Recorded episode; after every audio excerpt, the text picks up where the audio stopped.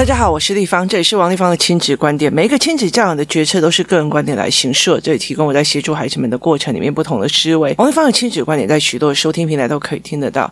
你有任何的问题想跟我们交流，可以在我的粉丝专业跟我联系，或加入我们王立芳亲子观点赖社群，跟一起收听的听众交流。想陪孩子书写跟阅读破关，或加入课程，可以搜寻关关破或生鲜识书的王立芳线上课程，一起协助孩子们破关哦。最近其实让我很警惕的一件事情，我觉得。很多事情发生在我们的身边哦，其实它一定有呃它的道理哦，所以我常常会跟很多的孩子来讲说，事情的发生的原因终究在于它应该要发生哦，每一件事情都有它应该要发生的状况哦，那这并不是我觉得是宿命论，我觉得有很多时候同样被排挤，你也被排挤，我也被排挤，那有的人就是会熬过，他其实就是给你一个学习的一个方式的机会哦，那呃最近我身边发生的一件事。事情让我超级宇宙无敌警惕的哦。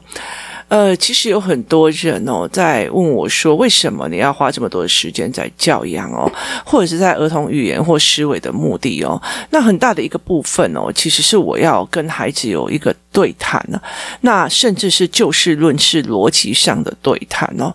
那为什么呢？其实我觉得这是非常非常重要，因为我我的妈妈是一个非常没有逻辑的人。我们惯了，我写你脑雾了，我们惯了，我得写暖暖哦。就是她常常会用这样子的方式在讲哦。我觉得。我妈是一个很幸福的人呢，她很幸福的原因就是在她小时候是姐姐哥哥疼，然后长大之后是呃家里面哦，不管是我爸爸或者是我，其实我们就很自然的把很多事情都拉起来做。其实妈妈就会变成一种我们惯了，所以她常会跟我讲说：“我真的不知道你们小孩子怎么长大，废话是自己长大的，你知道吗？”就是她觉得只要有食物，她就会呃活起来哦。所以其实很多事情是我们自己在。处理的，我们在做非常非常多的事情哦。那我觉得他也很幸福啊，我也觉得 OK 啊。可是我觉得，呃，让人家难的一件事情就是。人在一定的年纪之后哦，真的不要说变得非常非常没有逻辑哦。其实我觉得很大的一个部分哦，就是人为什么本来是思考性的人，很多时候可以讲议题、讲概念或讲干嘛，然后后来可能历经了生死哦，就是历经了身边亲友的生死，忽然有所感悟，觉得人要做好事，你知道吗？然后就会开始的劝别人说，例如说他会劝。跟我说，呃，你呀、啊，就是呃，你就是太聪明的啦，你就是太厉害的，像你这种聪明，就是应该要帮助那些不聪明的啊，然后就要帮助谁谁谁呀，帮助谁谁谁呀。那那时候其实我听了非常非常的不舒服哦。其实我在帮人有一个非常非常大的一个逻辑哦。其实我觉得，呃，我常常在跟人家讲说，有时候我真的觉得这个人人品不行，我就跟他断舍离，或者是他的教学状况已经不行了，我就会稍微切割一下，远离一点哦。那呃，很大的一个状况是我一直相信人会变的。以前我在很多的地方，其实我都可以拿到所谓的内线交易的名字哦，就是内线交易的内容哦。可是我后来发现一件。事情哦，当他们要集体炒一档股票的时候哦，他们就会，我跟你讲，我跟你讲，那档股票很要买哦。好，为什么？因为他想要集体把这个股价冲上去，因为冲上去他就有利润哦。可是他跑的时候会告诉你们，他不会哦。所以后来为什么我会去上 MJ 的那个财报课的一个很大的一个原因，就我自己看懂财报啊，我才不会被一些什么 podcast 或什么有的没有的那种所谓的财经啊、商业啊干嘛就被骗啊，就是。有时候听哇塞，这讲的这很好，看一下财报，你在增 sale，你在给我出清存货哈，或者是你的呃状况是在这样子哦，所以对我来讲，我就觉得这件事情是不对劲的，所以我常常会跟孩子们讲说，当你有知识的时候，你就可以去判断别人说话的背后目的哦，那这样子才能够让你一直往前这样哦。例如说我在用的东西，你觉得那很好，可是可能适合我的肤质或适合我的体质，并不一定是适合你啊。像我有时候人。家会跟我讲说，有时候你会很冷淡，我当然很冷淡啊，就是或者是说，好像看起来在排挤人，我就我嗯不好意思哦，你看起来不是哦。其实对我很多来讲哦，我其实我以前哦，在呃很多的我有一些特殊的朋友哦。然后那些特殊的朋友非常有趣哦。他说、他其实不喜欢逛街，然后我也很不喜欢跟他逛街哦。为什么？因为他的眼睛可以看得到那种嗯所谓的鬼啊，干嘛的没有。然后他非常有趣的一件事情，他走路的方式哦都是绕路走，你知道，会走走走走走走，然后你忽然看到他在闪一个东西那样子的样子哦，然后我就会觉得整个人脸很黑哦。那其实对我来讲哦，呃。他的状况是这样，然后他就跟我讲说，他很讨厌去逛街哦，因为呃，每次去逛街，大家都给瞪着笑，诶，你知道吗？就是大家会把他瞪着笑，然后有时候他就跟人家去逛街的时候，他就会做一件事情哦，就是你要走走走走走，然后忽然眼睛闭起来，我就说你这个这个跟闪。是没有什么两样的。为什么忽然眼睛闭起来？因为他不敢闪，因为觉得前面又没有人，你在闪什么？然后眼睛闭起来就是让他穿过这样子哦。可是因为他觉得他会不舒服。可是像有些人像我，我就觉得说，哦，那个人整个黑气好重，我就会闪远一点。然后他就说，哦，你在排挤人，然后拜托那一团黑谁敢要过去啊？然后。所以其实很有趣哦，就是每一个人他其实他都有他的缘由，只是有些人看不懂而已哦。就是如果不是跟呃那些人认识，我就不知道说他原来这样闪来闪去是在闪那种东西哦。然后也你也不知道说哦他在到底在害怕什么。然后其实后来我发现我常常被误解，然后对方后来都不跟我讲话，或者或者怎么样，有没有？不好意思哦，你那一团黑气哦，就是你可以想象嘛，那一团一团好像被蚊子的黑黑的这样。然后我就说不要，我才不要过去的哦，所以其实我觉得这这是是非常非常有趣的一件事情哦。所以每一个人的状况其实是跟很多人哦，他都其实是不相同的哦。那呃，有一阵子那个人跟我讲，你就是呃，你就是聪明啊，你就是怎样，你就是要帮他。那我其实我不帮一些人哦，就是明明孩子是他要生的，孩子也是他的，那为什么他就有一点想要丢包的感觉啊？我就不会啊，地方帮我教，我就不会，我就很可怜呐、什么有的没有，然后嗯，他就到处去出口可怜了，然后嗯，如果你讲一下，他就说他好凶哦，他怎样好。不好意思哈，你如果都自己没有办法撑起来，你想要吸血一样，像寄生植物这样，然后寄生在我身上，然后希望我帮你。不好意思，我自己有自己的孩子跟自己的家要顾，我觉得我没有办法。我觉得可以做一个互助团体，是你要助人，我也助你，才叫互。助你愿意助别人，我就愿意助你哦。所以其实，在工作室里面有一些妈妈哦，真的蛮厉害。就是呃，地方我们交换父母哦，就是呃，我来教你儿子，你来教我女儿，就用这样子的方式哦，或者是说，哎，我们会互相跟不同的小孩对谈哦。因为你在跟别人的孩子里面会有不一样的对话模式哦。你对自己的小孩可能就一下就 key more 嘛。有些人就问我说，呃，游戏团体跟游戏语言班哦，跟儿童语言班为什么要这样？我说，其实儿童语言班后面的这一群小孩，就是上完儿童语言班以后，我可能会帮他们开认知课哦。那为什么会这个样子说的一个原因，就是因为开了认知课以，以后你前面的基础语言要厉害啊。那我就跟他讲说，那跟自己教有什么不一样？我说，跟自己教的原因是不一样原因，是因为我们在家里面的语言过度单一哦，就是爸爸讲话的模式就是那样，妈妈讲话模式就这样。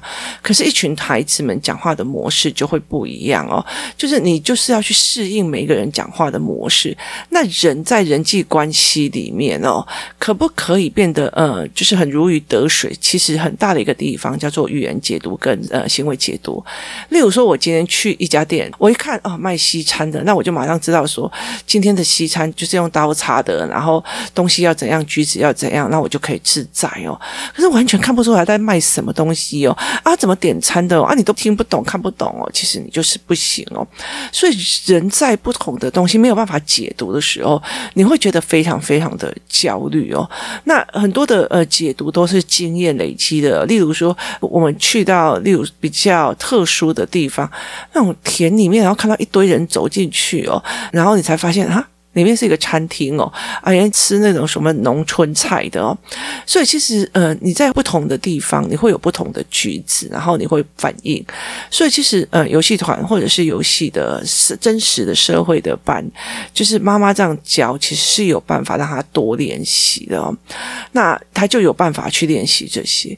可是问题是在我们陪孩子的过程里，他陪孩子的过程，他有很多的经验值哦。那我觉得人在这整个过程，哦，对，那个人就是。坏心，那个人就是怎样。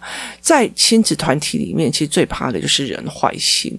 然后我自己个人怕的是人呃不愿意，就是他想要把事情搞烂，然后或者是他自己不愿意去承担自己孩子的状况。他不是来学的，他是来叫你来帮他教的哦。那呃，可是他自己不学，就你自己不学，你的孩子怎么可能会学？然后另外一种就是来害人的，就是拿别人来当石头来垫背，或者是来攀关系的，然后找资源的。其实我觉得亲子团体里面都会有这样子的状况哦。那后来到最后，我就觉得我就不要。可是后来就是这长辈就讲，那你就要帮他么呢，你就怎样啊？然后就问我说：“你是不是都变了？”然后我就心里在想说：“我后来才理解一件事情，他认为我没有在帮人哦，就是我没有在帮这一群人，就代表我没有在帮人。不好意思，是我有选择。如果这一群的父母，这群的孩子们都会伤害别人，就是。”就是他不是真的不会，他是想尽办法用心机陷害人的这一些人，我就没有办法接受，因为我觉得就代表说，在私底下你的父母也是会把别人的孩子拿来当比较心态，所以小孩子会想要用这样子的方式哦。那有些是，嗯，你都觉得他来其实是为了要。嗯，不是一件很正常的一个要求，所以后来我就觉得说，那这样我不行哦。那呃，我觉得有些长辈会到了一个年纪的时候，我就变得非常非常的没有逻辑。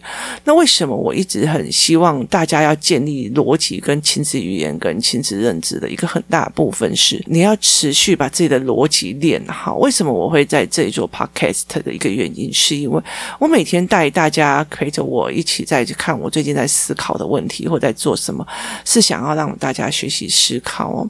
那为什么那个长辈有一次就讲了一句话，就是有一个女生，她其实有一个孩子，她其实呃很久没有跟这个人见面，然后他们在聊天的时候，就忽然这个小小孩就讲：“我很讨厌 A，A 很讨人厌这样子哦。”然后呃这一个长辈就说：“拜托，他很认真呢，他是好学生呢，你怎么那么久了还没原谅他？”我跟你讲这一句话，真的让我觉得我真的。很看不起了，为什么呢？我觉得在这整件事情，我就很火大。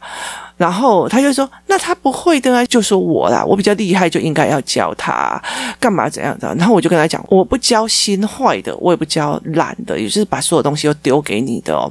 我这是只是会让他们的呃孩子学坏掉哦。那后来其实我很生气的一个很大的一个原因是什么呢？是在于是你怎么可以这样跟孩子说？那这也是所谓的很多的妈妈们一直在犯的一个问题哦。拜托，都已经。这多久？你怎么还没有写？我觉得在很多的过程里面，我很气的一个原因是说，你为什么不愿意先问这个孩子到底气 A 什么？就是你不先问。你不先问，你没有先看到他的委屈，你不先问哦，所以你就没有办法去了解哦。我是说，父母大人的逻辑要对哦，没有什么叫做，可是他读书很认真，他读书很认真，跟他会伤人是有什么样的必要关系吗？他读书读得越好，就代表他伤的人，影响到了害的东西是越来越多而已。所以其实这没有什么任何的意思哦。如果他心坏的话，他更没有意思哦。第二件事情，谁有？资格叫别人原谅人，你又不是受害者，你没有经历别人的苦，你就不要在那怎么那么久了还没有原谅？我觉得那两句话真的让我觉得整个炸起来哦！我觉得人在面对小孩的话语的时候，你马上是会被打到墙壁上去的。后来其实我去跟这个小小孩说。我要告诉你这件事情，就是那个长辈跟你讲这件事情，丽芳也不认为这是对的。然后我就跟他讲说，他很认真，他是呃好学生，他是资优生，跟他有没有伤害别人，常常他陷害别人这件事情是有关系吗？没有，他说对，所以他是好学生这件事情，我他是呃成绩考得很好，读书读得很认真，我为什么要原谅他对我的伤害？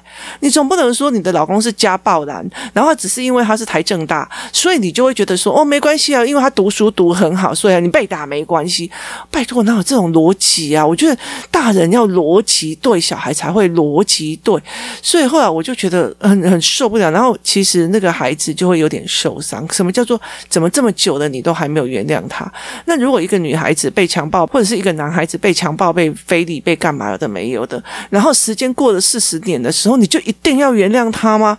拜托，哪有这回事啊？不好？死掉了以后，再来当冤亲债主来一堆，然后追你杀，想要杀死你的冤亲债主来一堆。所以我觉得那个逻我其实不对。我觉得当大人以为想要和平相处，想要去做好人，做出这种话的时候，我告诉你，你只会让这些孩子们对你看不起而已。所以，其实我后来非常非常警惕的这一件事情，在于是说。呃，你为什么要为了想要当老好人而去做出这种伤害被害者的角色的事情？我觉得这件事情让我觉得很美颂。然后，而且其实我很多的时候，我帮了非常非常多的人。这些人我没有指望他们感恩，但是不要在后面在那边装可怜的地方不理我的或干嘛有的没有。其实你我不理你的原因，自己回家闷着，把自己想清楚，想清楚，不要这样子认为在那边装。装可怜，然后就啊，那他就很可怜，你为什么不帮他？你是不是最近都没有在帮人？没有，我宁愿把我所有的东西，我学到的所有东西，全部都用 Podcast 免费丢出去，我也不一定要帮他，因为思考班的东西在很多的部分里面，我一定要挑心地善良的孩子们，因为他们才不会去害人，他们才不会心思缜密的去害人。我并没有说我不帮他，是因为我不教才是。绑，所以其实我觉得在这整个很多概念里面哦，你去动用那些老人，真的是让我觉得很美颂哦。那其实我觉得在这整个过程里面，我后来就跟我的女儿在聊天聊这件事情的时候，我就跟她讲，我非常非常的警惕哦。若有一天哦，妈妈老了还这样不讲是非哦，没有逻辑。请你狠狠的打醒我。所以，其实，在儿儿童语言班，在所谓的认知语言班里面，很大的一个过程里面，我必须习惯性的跟孩子们用就论事、逻辑啊语言在跟孩子对话。我真的很怕我自己老了变成那个陈欢这样子，为了那种表面的和谐，想要当老好人，想自己不要下地狱，就是做这种其实反而在伤害别人的事情。我觉得这件事情让我觉得很没有办法接受。那你的孩子也没有办法接受。我觉得在很多的过程里面，你的一句话其实就会界定了你在孩子心目中的地位。不要跟他讲啊，他那个人只是在想要当老好人啊。我现在都可以很直在明白的讲，反正他就是只是想当老好人，他自己嘴巴讲讲很重要，帮你讲话，帮对方讲话，说穿了他根本就不知道是他只是想当老好人，事情都不知道。所以这件事情对我来讲就不对了。所以我觉得大人的逻辑有没有一直在建，不要变成一个人。就陈欢呢，你知道吗？那这样子，其实我觉得，嗯，你那时候在院，小孩子都离心了，不要回来哦，不回家哦，都不理你。我觉得那个东西就非常非常的有可能哦。很多时候，其实在这整个过程里面，整个逻辑有没有对是非常非常重要的。为什么一定要检讨这些被害人？在很多事情里面，我也是被害人，只是我没有在讲而已。很多的时候，我觉得你不能动到孩子。我觉得我已经忍受了很久，说啊，那你怎么不帮谁？那你怎么不帮谁？你怎么？我为什么要帮他们呢？哦，因为他们其实孩子的状况就是不是不能教，而是他学了以后，他想要去害人。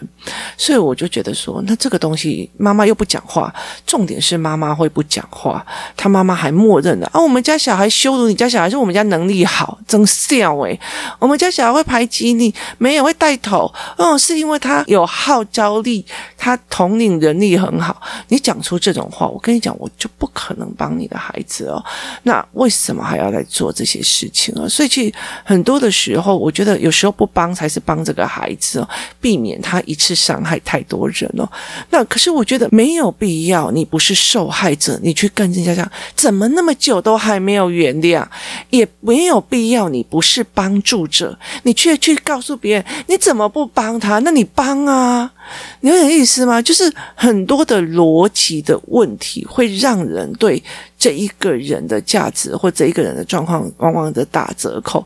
所以，其实，在很多的时候，你在跟孩子讲话的时候，这个逻辑要拉得非常非常的清楚，而且要非常非常的小心哦。所以，其实在这整个过程里面哦，我们是多么战战兢兢的在做这件事情哦。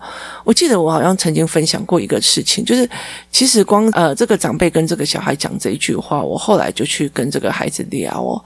那其实为什么后来他妈妈会讲出来的原因，是因为他呃，例如说，我曾经讲一件事情而，是有一个妈妈，他有一天接到了呃，他的孩子们从国外的电话哦，那那个孩子就跟他讲，我读书读不下去了。可是你知道，这个妈妈如果到处去炫耀她的孩子在某一个国家读书，那尤其要读博士的，要读硕士的，那他就会下不了这个面子，他就说啊，你都快拿到学位了，赶快拿完再回来。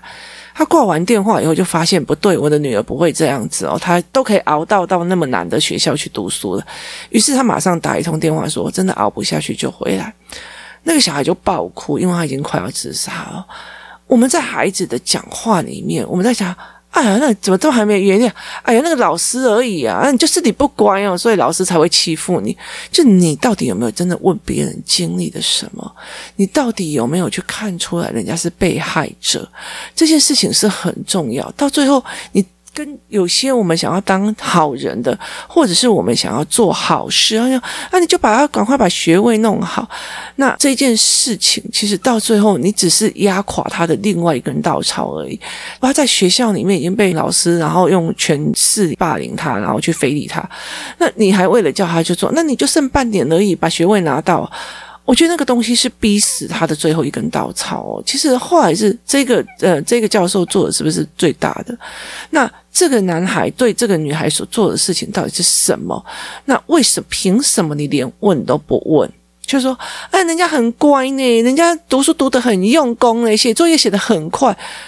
他写作业写得很快，跟他会到处陷害人，告诉拿着刀子乱捅别的小孩，这有什么差别吗？